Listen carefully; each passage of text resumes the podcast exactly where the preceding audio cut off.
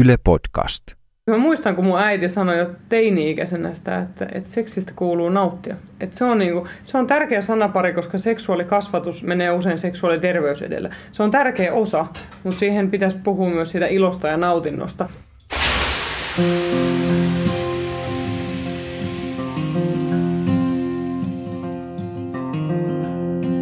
Naisen seksuaalisen nautinnon huippu eli orgasmi on yhä mysteeri sekä naisille itselleen että tutkijoillekin. Ja nuorten naisten kyky saada orgasmi on huonontunut viime vuosina kertovat tutkimukset. Mistä tämä johtuu ja miten orgasmi voisi löytyä?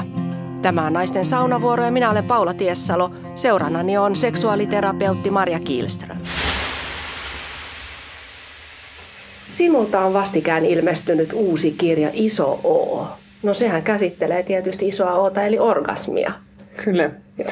Minkä takia jotenkin tuntuu, että tässäkin tilanteessa, miksi pelkästään sana orgasmi on jotenkin niin kuin vaikea sanoa ääneen? Mä luulen, että siihen latautuu niin paljon odotuksia. Ja jollain tavalla jopa suorituspaineita heti, kun sanotaan sana orgasmi. Mm. Onko se myös jotenkin semmoinen aihe, että se, se ei nyt oikein ole semmoinen kahvipöytäkeskusteluaihe?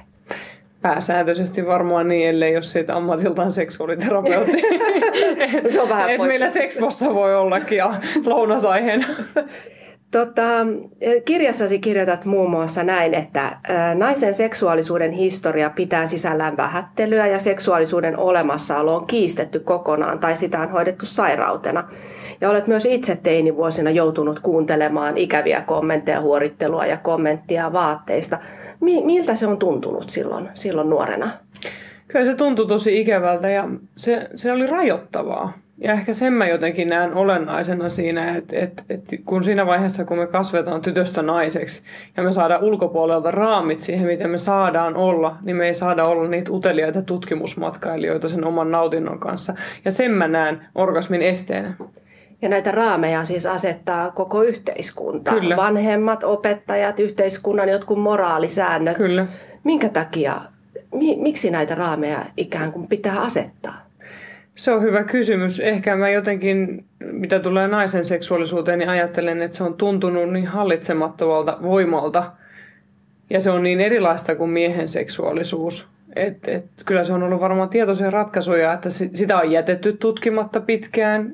Kirkon puolelta sitä on säännöstelty eri tavoin, että mikä on ollut hyvä vaimo. Mm, mm. Että tämä menee moniin kerroksiin. Että seksuaalisuus on hyvin monikerroksista ylipäätään. Mm. Onko se myös niin, että se jotenkin sukupolvet ennen meitä niin ovat kokeneet sen niin vaikeana asiana ja, ja heitä on rajoitettu, niin he ovat vieneet sen sitten aina eteenpäin seuraaville sukupolville. Että kun itse ei osaa asiaan suhtautua neutraalisti, niin ei sitä osaa omille lapsilleenkaan sallia. Kyllä. Helposti me mallinnetaan sitä samaa mallia sukupolvelta toiselle ja siellä voi olla myös kateutta, katkeruutta. Siinähän sehän on sellainen yksi tabu, että miten äidit on välillä tyttärilleen kateellisia. Esimerkiksi siinä, että jos tyttärellä onkin enemmän vapauksia tai enemmän mahdollisuuksia. Ja toisaalta siitä niin kuin katkeruutta omiin vanhempiin kohtaan, että miksi mä en saanut tehdä näitä asioita tämän ikäisenä, miksi mulle sanottiin näin.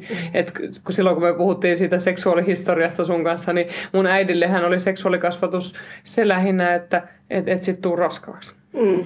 Mutta sitä äiti ei enää onneksi jatkanut mulle.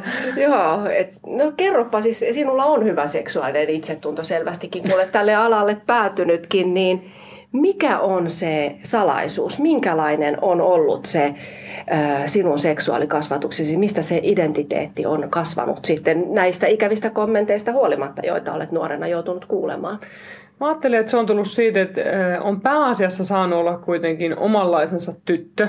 Ei ole asetettu kauhean tarkkaan mitään raameja. Että jos niitä raameja on joku yrittänyt asettaa, niin ne on tullut ulkoapäin. Eli perhe on antanut vapaat kädet kiivetä puihin Joo. ja olla riehakas ja ei ole pakko käyttää hametta Joo. tai istua jalat netisti ristissä. Joo. Ja, ja sitten myöhemmin se on ollut sitä, että on kehuttu, on opetettu niitä omia rajoja. Ne on kaikki tullut siinä kasvun myötä. Ei olla istuttu 15-vuotiaana pöydän ääreen, että nyt puhutaan nyt seksistä. se keskustelu. Kyllä, ei, ei noin. Vaan mä aina sanon, että et, et kun se tulee kerroksittain, että aina vähän vähältä.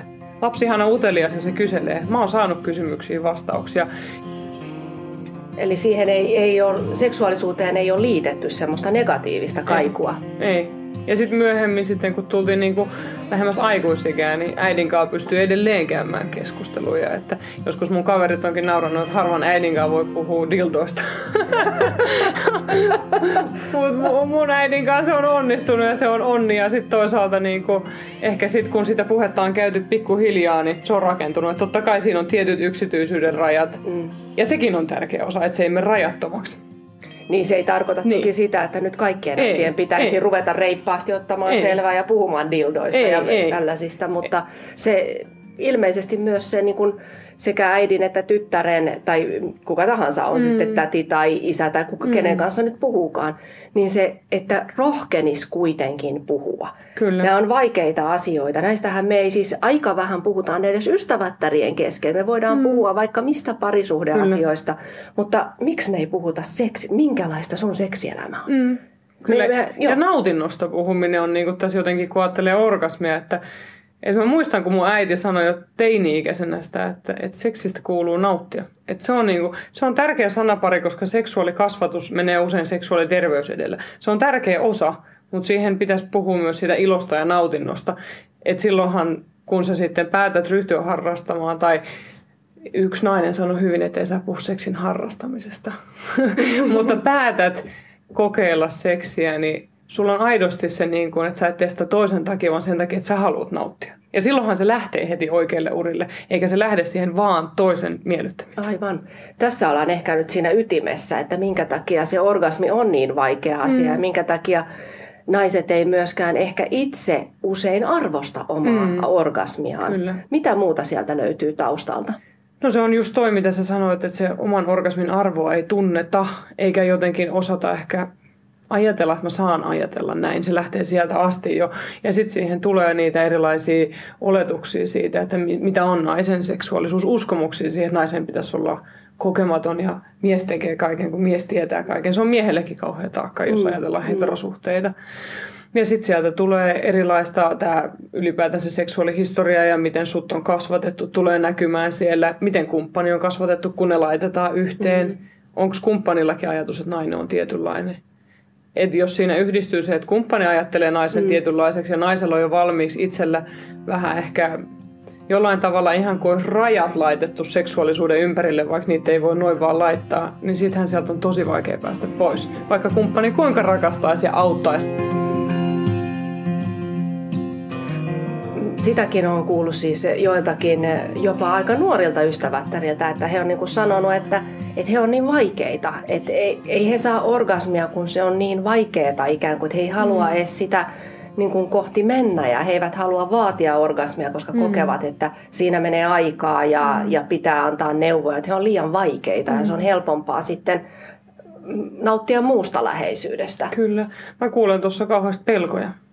Että jos niin ajattelee mm. seksuaaliterapeutin työtä, että jos mun asiakas kertoisi mulle tolle, että että se on niin vaikea ja mä oon niin vaikea ja ei uskalla, niin mikä pelko siellä on? Että onko tavallaan helpompi sanoa, että mä oon vaikea, mm. kun kohtaisi niitä pelkoja, mikä, mikä siihen seksuaalisuuteen ja nautintoon liittyy. Että onko ne suorituspaineet jo kasvanut niin isoiksi tai epäonnistumisen pelko.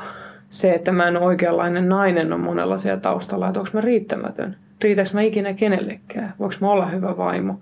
Siellä on paljon kysymyksiä, mihin liittyy hirveästi kipua. Aivan. Että usein nämä saa naiset itkemään. Että se on sellaista hyvin syvältä tulevaa itkua. Joo.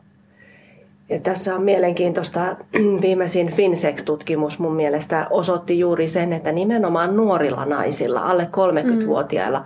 on yhä enemmän vaikeuksia saada orgasmi. Mm. Mistähän tämä kertoo? Luulisi, että tämä meidän maailma on nykyään semmoinen avoimempi ja suvaitsevaisempi ja tietoa on saatavilla ja näin. Minkä takia nuoret naiset sitten reagoivat just päinvastoin? No mä ajattelen, että ylipäätään se, että mediassa näkyy seksi tällä hetkellä paljon, niin siellä näkyy tietyllä tavalla aika pitkälti pintaraapasu. Että joo, on paljon seksiä, mutta ei mennä niihin syvempiin kerroksiin. Mm. Niin kuin me tässäkin tavallaan just todetaan, että mehän aika vähän puhutaan siitä, miten klitorista kutitellaan. Aivan. Että et seksuaalisuus on paljon enemmän ja paljon monikerroksisempaa. Ja sitten jos nuorella naisella, mikä muutenkin kasvaa ja tutustuu vasta tähän kenttään, niin tulee se käsitys, että seksi on sitä kapeata osaa, mitä nyt media syöttää. Sitten siihen rinnalle lyödään Instagramit ja muut tällaiset, mitkä syöttää ulkonäköpaineita. Ulkonäköpaineet ja kehonkuva on yksi isoimpia esteitä naisen orgasmille, jos on kauhean negatiivinen. Ja sitten samaan aikaan elämä on tällä hetkellä aika hektistä, että et ei, sun nuoruus ei ollut sitä eikä munkaan nuoruus, mm. että et revitään niin moneen paikkaan ja sitten samaan aikaan siinä on ihan, ihan kuin älypuhelin olisi kasvanut käteen kiinni, että kun seksuaalisuus ja yhteys itseen mm. ja sitä kautta sit yhteys kumppaniin, niin se vaatii aikaa ja tilaa. Et mun, mä näen siinä kauhean ristiriida.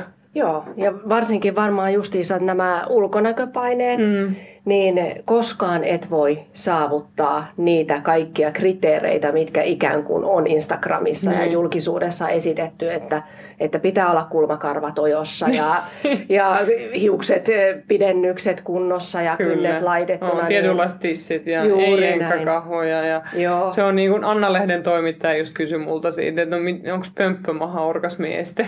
se oli pömppömaha ja jenkkakahvat oli yksi myytti, että onko ne orgasmiesteet. Niin mä sanoin, että ei ne ole, mutta kyllä niistä tulee este, jos se itsekritiikki on sitten tosi raju itseä kohtaan. Että me voidaan tehdä itse niistä este. Mä en usko, että yksikään kumppani sen takia jättää haluamatta naista. Tuskin. Ehkä se enemmänkin nauttii niistä kummuista. Niin. niin. ja siitä pehmeydestä. Ainakin mitä mä kuulen vastaanotolta miesten suusta tai naisparienkin suusta, niin ei se toisen vartalon muoto ole se, mikä estää nautintoa. Että se on klisee, mutta me ollaan itseämme kohtaan tosi julmia välillä. Mm. Ja siitä pitäisi päästä kyllä mm. eroon. Että kyllä. Näinhän se on, että se on ihmisten kohtaamisessa on kyse kyllä ihan jostain muusta. Kun kyllä. toki ihan ensivaiheessa ulkonäköseikatkin vaikuttaa, mutta kyllä. sitten kun mennään rakastumiseen, mm. ihastumiseen, mm. niin kyllä se on ihan jotain muuta kuin mm. joku tietty ruumiin kyllä. osan kyllä. koko tai muoto. Kyllä, ja siinä en, ensihetkistähän se matka vasta alkaa.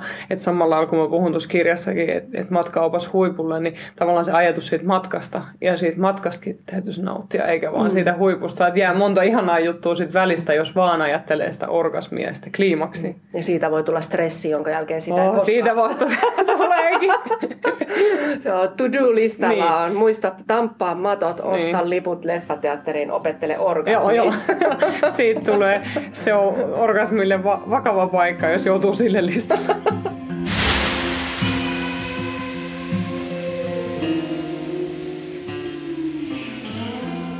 Mediassakin, kun puhutaan orgasmista, niin se helposti menee just tähän naisen anatomian esittelyyn. Tiesitkö, kuinka suuri klitoris oikeastaan mm. olikaan, mikä sekin muuten löydettiin vasta mm. joskus 90-luvulla. Niin, Ää, mutta tota, tai annetaan jotain. Ja vieläkin klitorista itse asiassa tutkitaan ja selvitetään niitä haaroja ja muita, että minne kaikkialla ne oikeasti menee ja miten ne hermotukset Aivan. menee. En ole lääkäri, Joo. mutta vieläkin sitä tutkitaan. Se on mielenkiintoista, että vieläkään sitä ei niin kuin tunneta täysin. Ja tästähän niin kuin tutkijatkin kinaa siitä, että onko, onko klitoris ja orgasmit oikeasti erilliset vai onko ne jollain tavalla kaikki sitä klitoriksen hermotukseen liittyvät. Tämä kuulostaa niin jotenkin kliiniseltä, niin, kun ruvetaan niin. puhumaan. M- mutta tämä ei ole jo. sitä mun spesiaalialaa, Joo. mutta se on hirveän mielenkiintoista, että innolla seuraa, mitä tutkijat saavat selville vuosi vuodelta. Kyllä, kyllä. Mutta koska tässä ei ole nimenomaan kyse siitä, että, että tuntisi nyt tasan tarkkaan anatomiaan ja sen jälkeen tehdään tiettyjä toimenpiteitä, tietynlaista koskettelua tietyn aikaa tiettyyn kohtaan mm. ja sen jälkeen tulee orgasmi. Siinä on aika paljon muutakin. Mm. Sanotaan esimerkiksi, kirjassakin sanot siitä, että aivot on se suurin seksuaalinen mm. elin. Eli avaa vähän sitä, että mitä kaikkea pitää, niin kuin, tai miten sitä orgasmia voisi lähteä etsimään. No jos tuosta jatkaa, niin mä ajattelen kansankielisesti, että pitää opetella ottaa nautintoa vastaan. Mm. Se on ehkä siellä ytimessä.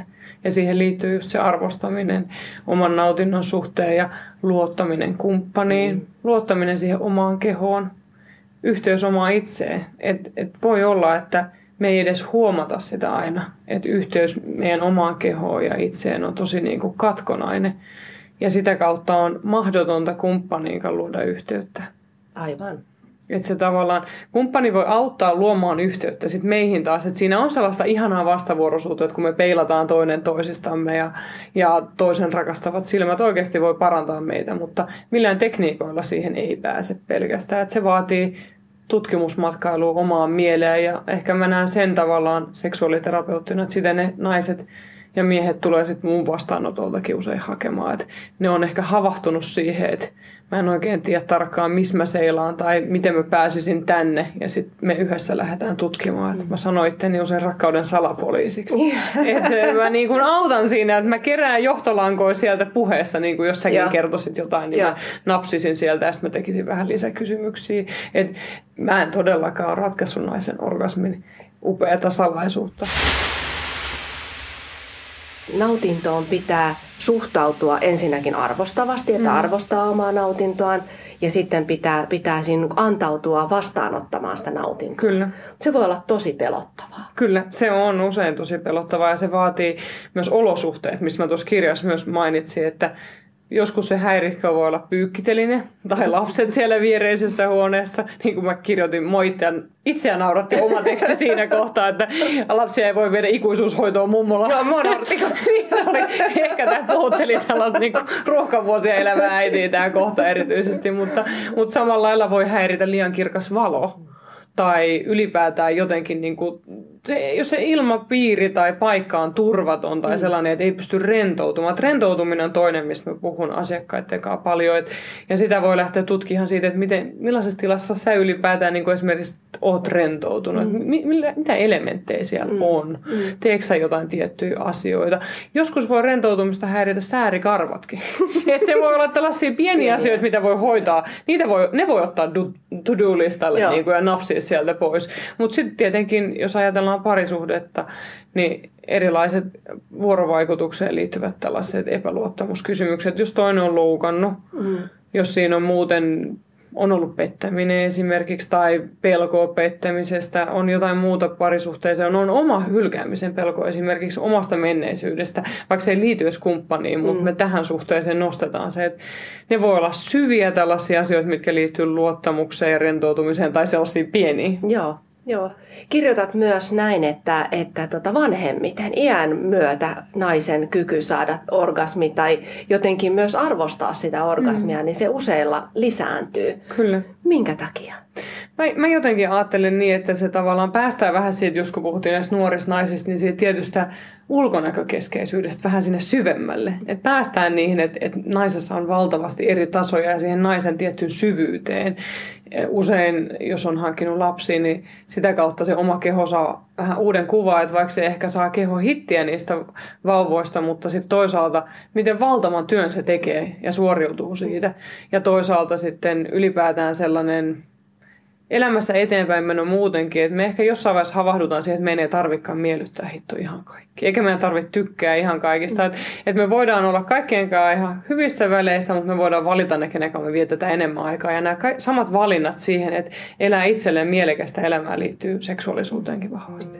Että uskaltaa sanoa, että, että siirrä kättä vähän tänne päin. Ja mä tykkäisin, että olisi vähän hämärämpää. Ja olisi ihanaa, jos sä sanoisit mulle aamuisin, että huomenta rakas. Ne kaikki pienet asiat on sitten.